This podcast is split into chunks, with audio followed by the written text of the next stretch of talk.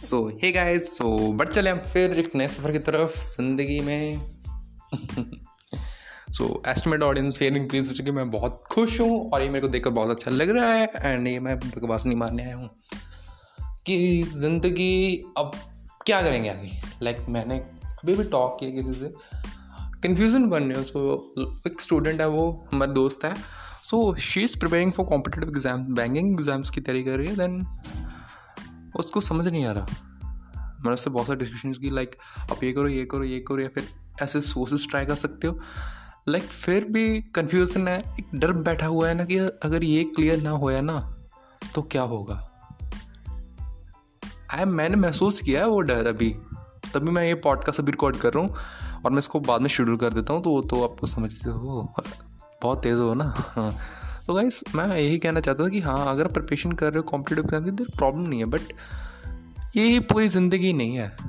मैं भी कर रहा हूँ बट इसको मतलब नहीं है जिसको पूरा से ज़िंदगी मालूम हाँ। ठीक है, चलो नहीं हुआ नहीं हुआ। Have give my life one attempt अगर हुआ तो ठीक है, अगर नहीं हुआ तो नहीं हुआ।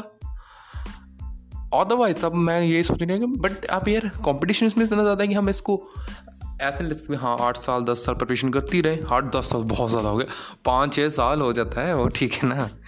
कि ऐसे ही करते तो समझ नहीं पाता कि कुछ ना कुछ तो डिफरेंस करना पड़ेगा। एंड गाइस टेंशन मत ले करो अगर ऐसे बच्चे हैं, बहुत होंगे, करोड़ों हैं तो आप टेंशन मत लो।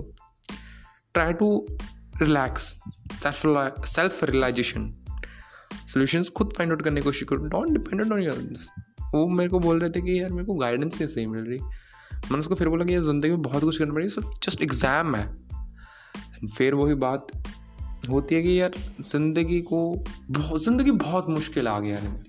बट अगर ये प्रॉब्लम्स होगी, तभी यार इन्जॉयमेंट होगी ना। अदरवाइज़ ज़िंदगी बर्बाद, नर्क है फिर तो। अगर ज़िंदगी में मुश्किल नहीं आ रही तो क्या है फिर वो? सो ठीक है ना, मैं अपने कॉम्पिटेटिव एग्ज़ाम्स की तैयारी कर वो तैयारी करनी बुरी बात नहीं है।